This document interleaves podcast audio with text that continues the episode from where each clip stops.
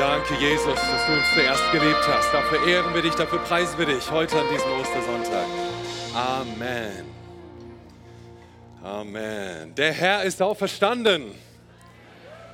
Ja, super, ihr kriegt das richtig gut hin. Das ist gut, sich daran immer wieder zu erinnern, dass Gott auferstanden ist. Das verändert unsere Perspektive.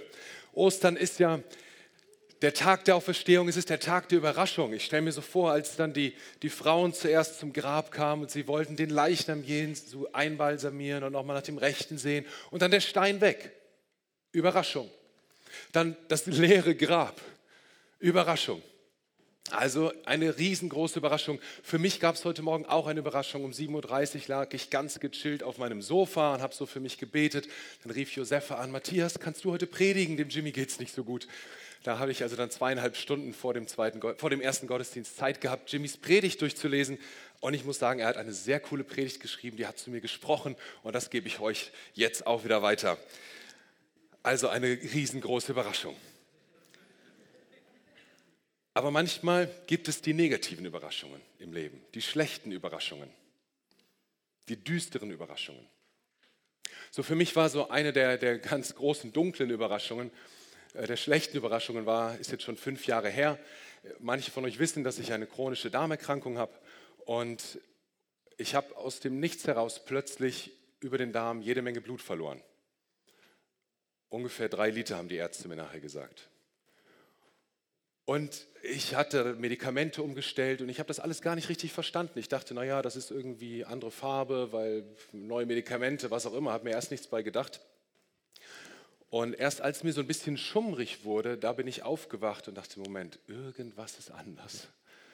Und bin so mit leicht unsicheren Schritten noch zu meiner Frau gesagt, ich rufe jetzt den Rettungswagen.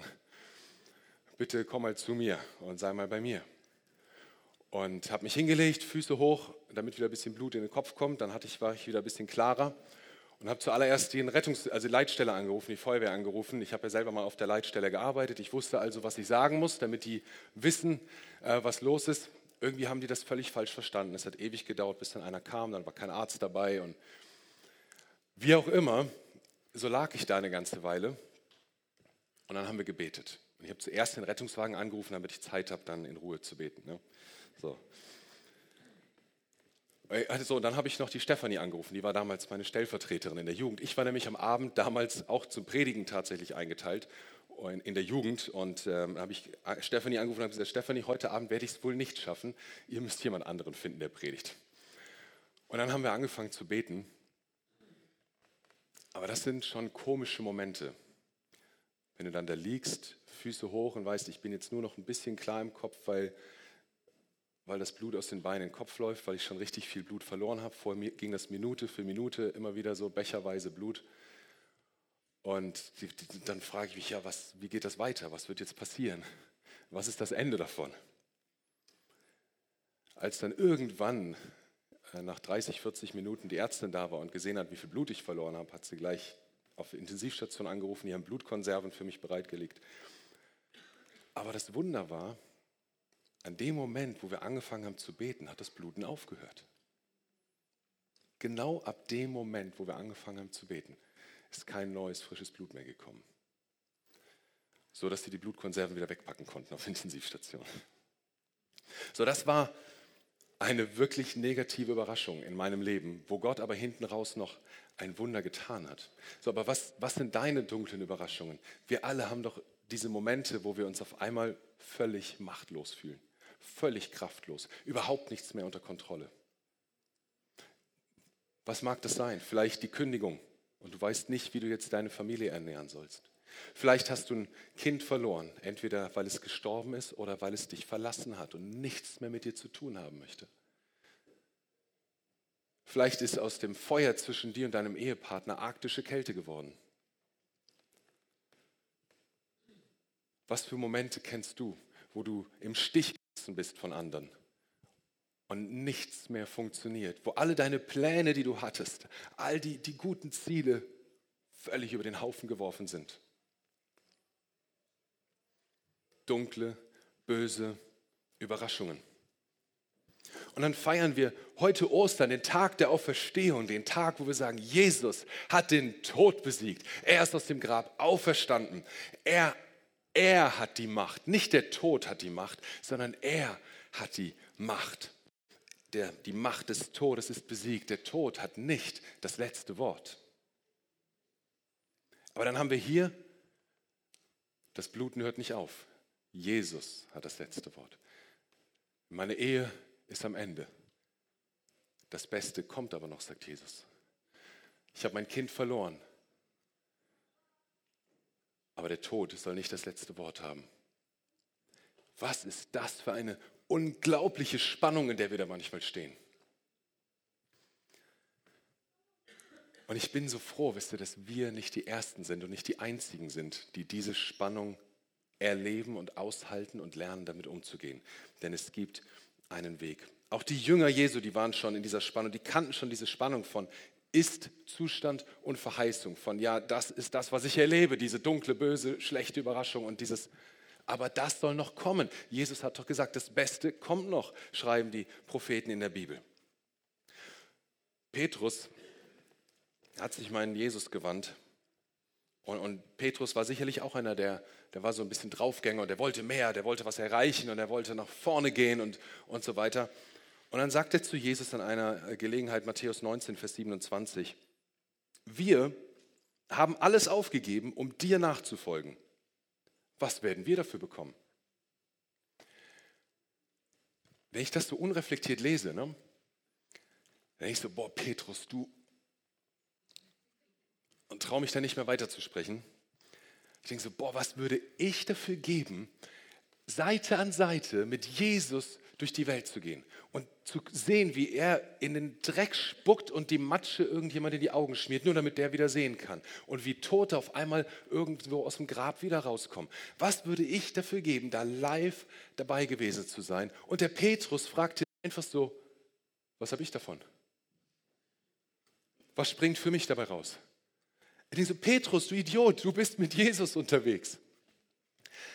Aber Petrus hatte auch schon irgendwo diese Spannung.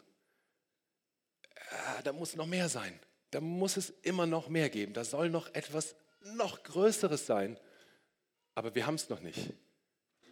Was haben wir jetzt davon? Was springt für uns dabei raus? Und Petrus, werden wir nachher noch sehen, konnte aber damit umgehen.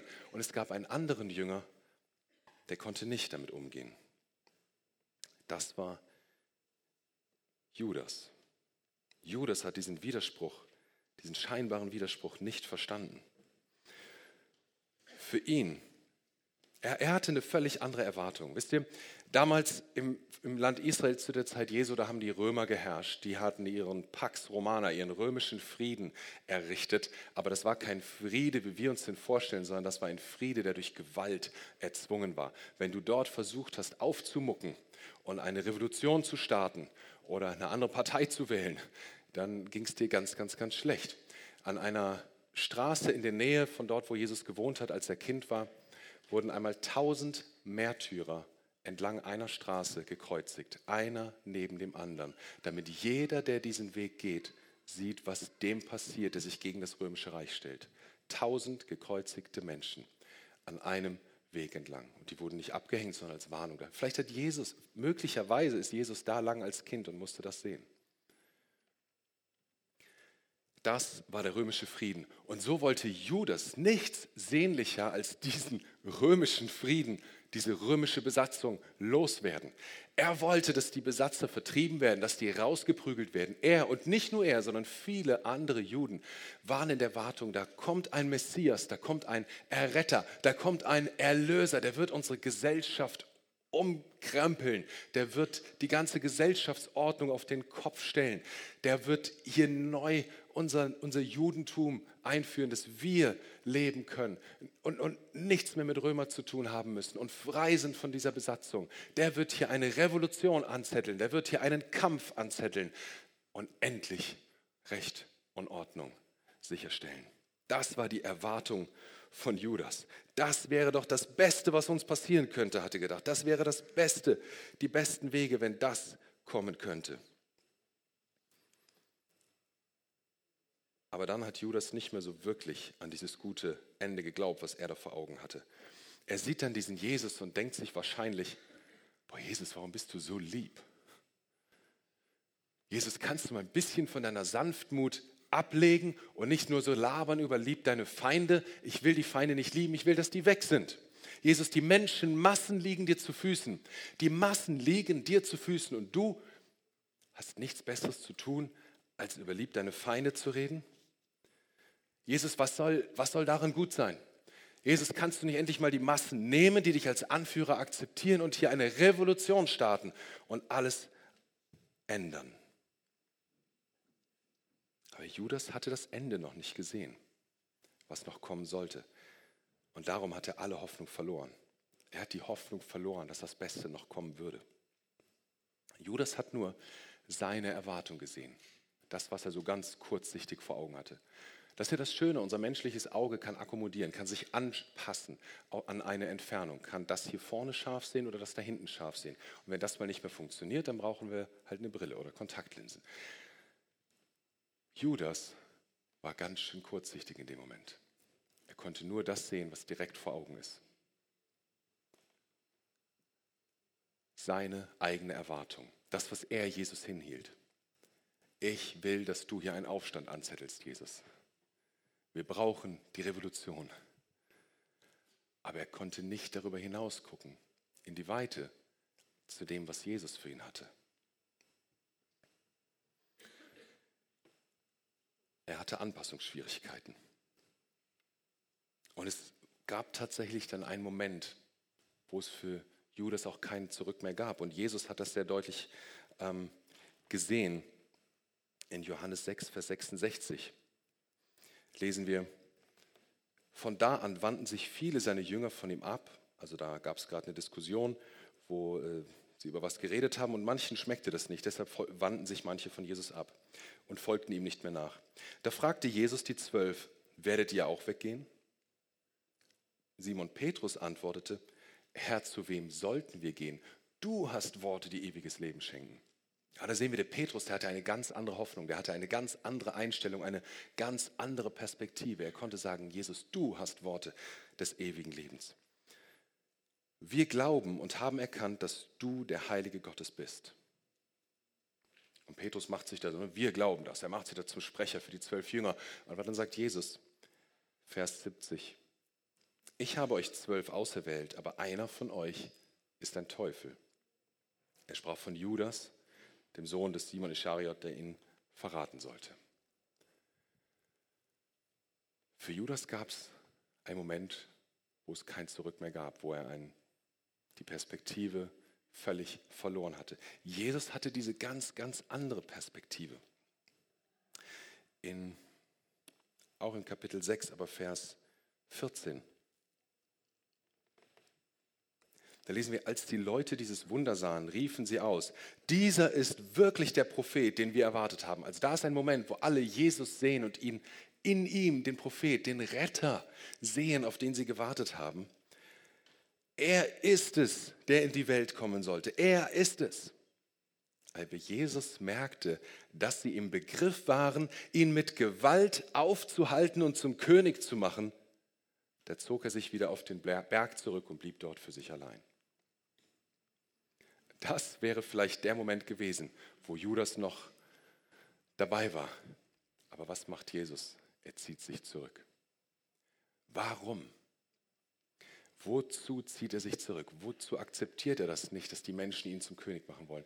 Weil Jesus eine viel größere, weitere Perspektive hat. Weil er weiß, das Allerbeste, das kommt erst noch zum Schluss. Und es ist nicht das, was ihr denkt. Es sieht nicht so aus wie das, was ihr denkt. Judas hatte irgendwo dort seinen Judas-Moment. Da, wo er langsam hingekommen ist und wo es irgendwann kein Zurück mehr gab, wo sich seine Augen, seine Sicht völlig verhärtet hat und er nichts anderes mehr sehen wollte und konnte. Und ein Stück weit kennen wir das ja, die Resignation, die Angst in so dunklen Überraschungen. Und bestimmt hat Judas sich auch gefragt, was springt denn für mich heraus? So wie Petrus.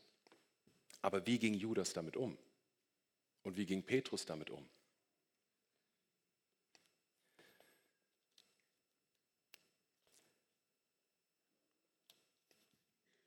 In Matthäus 26 sehen wir, wie, und dann gleich in Johannes können wir sehen, wie Judas damit umging. 26, Vers 6 und 7. In der Zwischenzeit war Jesus zu Gast im Haus von Simon, einem Mann, der früher einmal Aussatz gehabt hatte. Während des Abendessens kam eine Frau mit einem wunderschönen Gefäß mit teurem Parfümöl hinein, das sie ihm, also Jesus, über den Kopf goss. Ein teures Parfüm, was sie ihm über den Kopf goss. Und was sagt Judas dazu in Johannes 12? Lass uns mal lesen ab Vers 4. Da sagte Judas Ischariot, einer seiner Jünger, der ihn später verriet, dieses Parfüm war ein kleines Vermögen wert. Man hätte es verkaufen und das Geld den Armen geben sollen. Dabei ging es ihm gar nicht um das Geld, denn er war ein Dieb und führte die Kasse der Jünger und nahm ab und zu was für sich daraus. Was für ein Heuchler. Aber Judas sagt, was für ein Vermögen. Und es war ein Vermögen. Also das steht, es war etwa 300 Denare wert. Ein Denar ist der Tagelohn eines Arbeiters. Also 300 Denare ist das, was du in 300 Arbeitstagen verdienen kannst. Ja, jetzt weiß ich nicht, was für ein Arbeiter und welchen Stand der hatte, aber sagen wir einfach mal 30.000 Euro könnte er in 300 Tagen verdienen. Heute, wenn man es auf heute umrechnet. Also ein Fläschchen Parfümöl für 30.000 Euro. Und das nimmt die Frau und kippt es Jesus über den Kopf. Ich hätte mir auch eine Menge andere Sachen vorstellen können, die ich mit dem Geld gemacht hätte. Aber Jesus lässt das geschehen.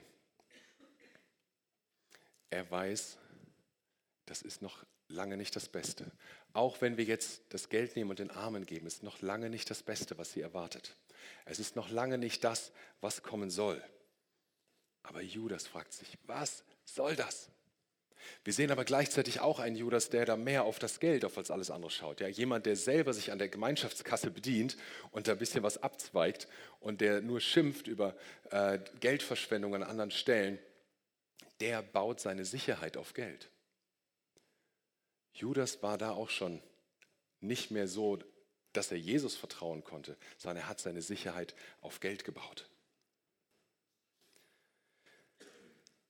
Und da war so sein, sein Judas-Moment, wo das passiert, wo das Öl über Jesus gegossen wird, da passiert es. Da steht dort in der Bibel. Da, daraufhin. Nach dem. Und was lange in ihm gewachsen ist, glaube ich, wo er lange Fragen hatte und Zweifel hatte, ist das richtig, was Jesus hier macht, war, hat sich auf einmal so kondensiert, ist auf einmal so ah, fest verschlossen worden in diesem einen Punkt. Jetzt ist das fast zum Überlaufen gekommen. Jetzt ist vorbei. Jetzt, diesem Jesus kann keiner mehr helfen. Ich werde jetzt dafür sorgen, dass, der, äh, dass die Römer ihn in die Finger kriegen.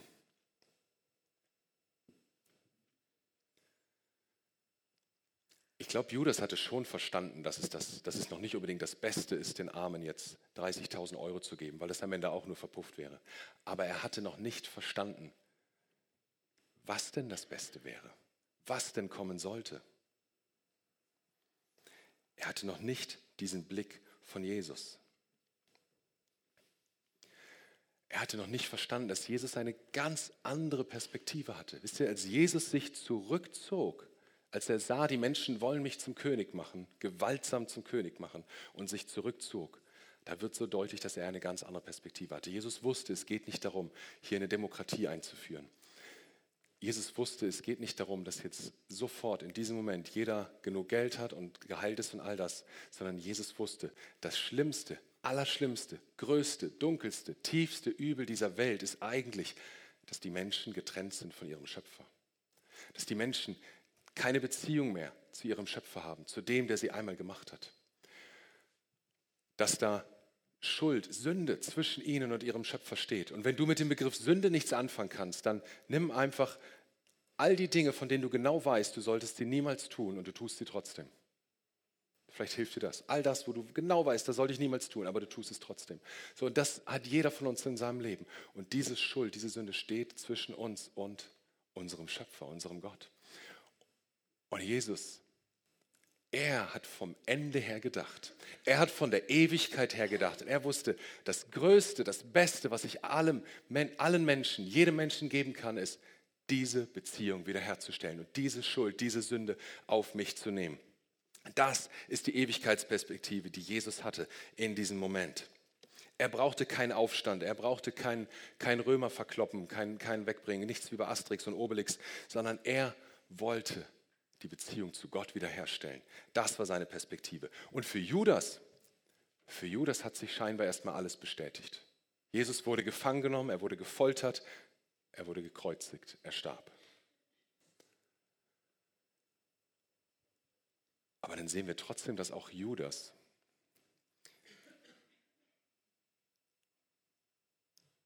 gespürt haben muss, dass da irgendwas mächtig schiefgelaufen ist. Er hat sich dann selber umgebracht. Er hat nicht nur Jesus aufgegeben, er hat sich aufgegeben. Wie schade, wie traurig. Und die anderen Jünger, die haben glaube ich, auch tief, zwei tiefe, dunkle Nächte erlebt, voller Fragen, voller Zweifel, voller was soll das? Wir verstehen die Welt nicht mehr. Es gab doch so tolle Versprechungen. Wir haben doch geglaubt, es ist der Messias. Und jetzt schaut euch an, was bei rausgekommen ist. Wie, wie soll es weitergehen? Völlige Ratlosigkeit, überhaupt keine Kontrolle mehr, keine Hoffnung mehr. All die Gefühle, die wir auch so gut kennen von unseren dunklen Überraschungen. aber sie haben sich nicht aufgegeben. Judas hatte seinen Judas-Moment und sagte so, Ende. Aber ich glaube, die anderen, die haben sich auch die Fragen gestellt, was habe ich davon? Was springt für mich dabei raus? Was soll das alles? Die haben die Fragen zugelassen, aber sie haben trotzdem geschafft, immer wieder eine neue Perspektive zu nehmen. Und dann kam der dritte Tag. Dann kam der dritte Tag, der Tag, an dem Jesus auferstanden ist. Ja, da, wo er Veränderung brachte, und zwar eine solche tiefe, gewaltige Veränderung, nicht nur in irgendeinem politischen System, sondern Veränderung in dem Herzen von jedem Menschen. Und das, diese Herzensveränderung, die ist die Grundlage für alles, was, was an Veränderung geschieht. Die macht nämlich alles möglich. Diese Herzensveränderung ist das, was wirklich auf Dauer verändert, das, was unsere Beziehung zu Gott wiederherstellt.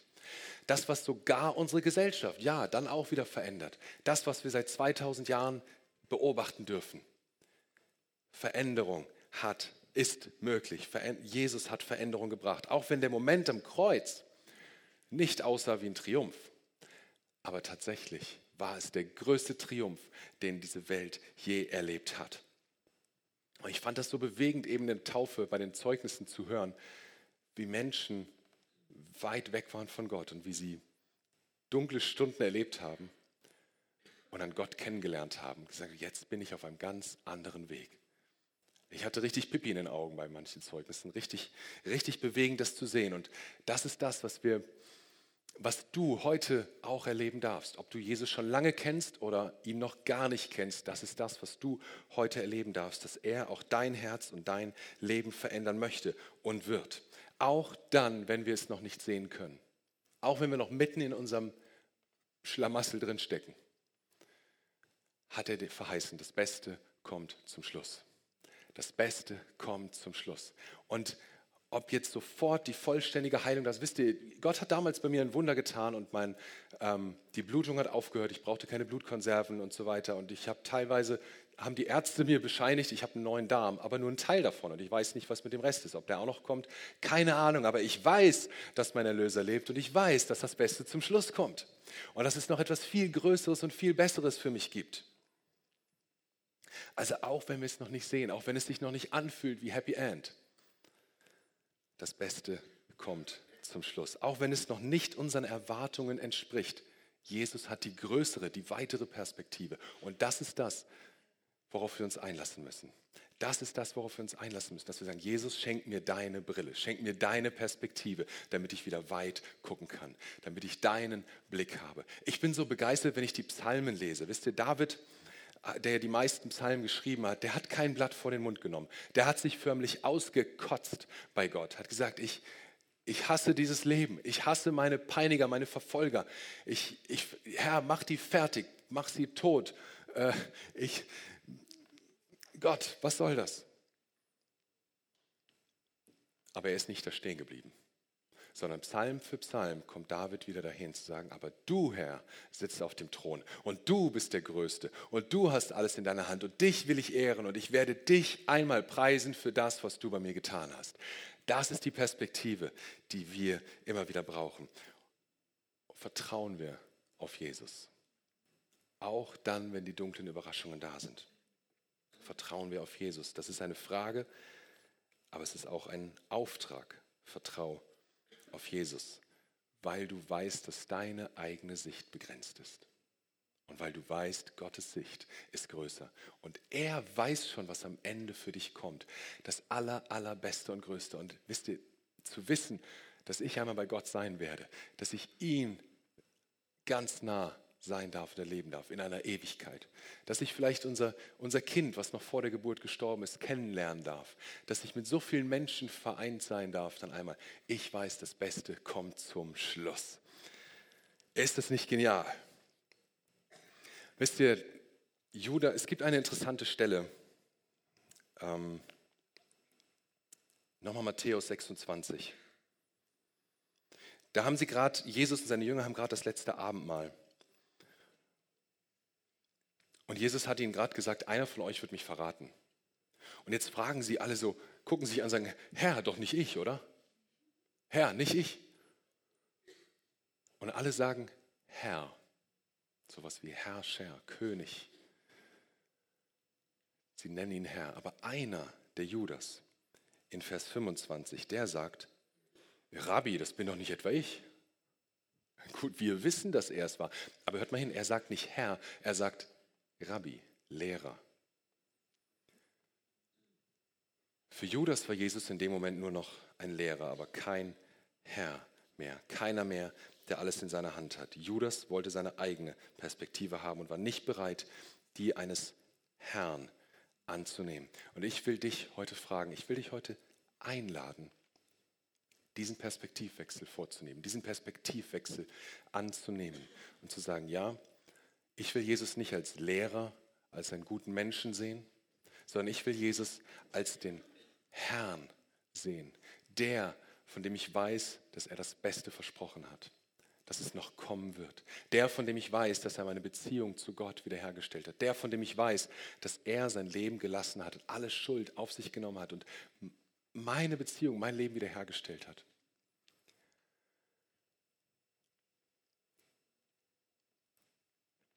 Ich will vom, vom Lehrer zum Herrn.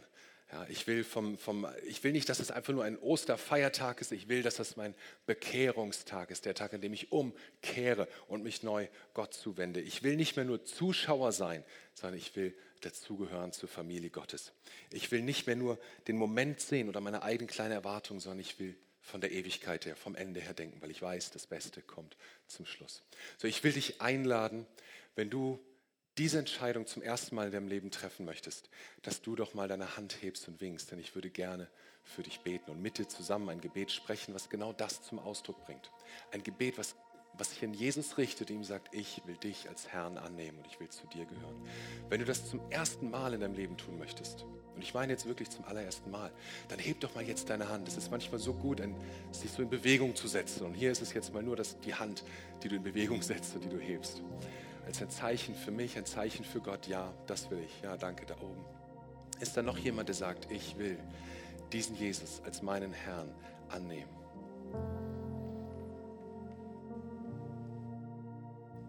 Ich will nicht mehr nur Lehrer, den Jesus nicht nur als Lehrer sehen, sondern als Herrn in meinem Leben da oben.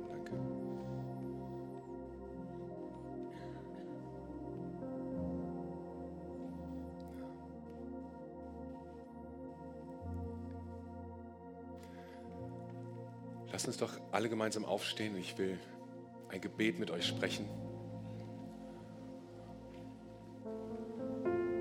Und die, die ihr eure Hand gehoben habt, legt euer ganzes Herz da hinein.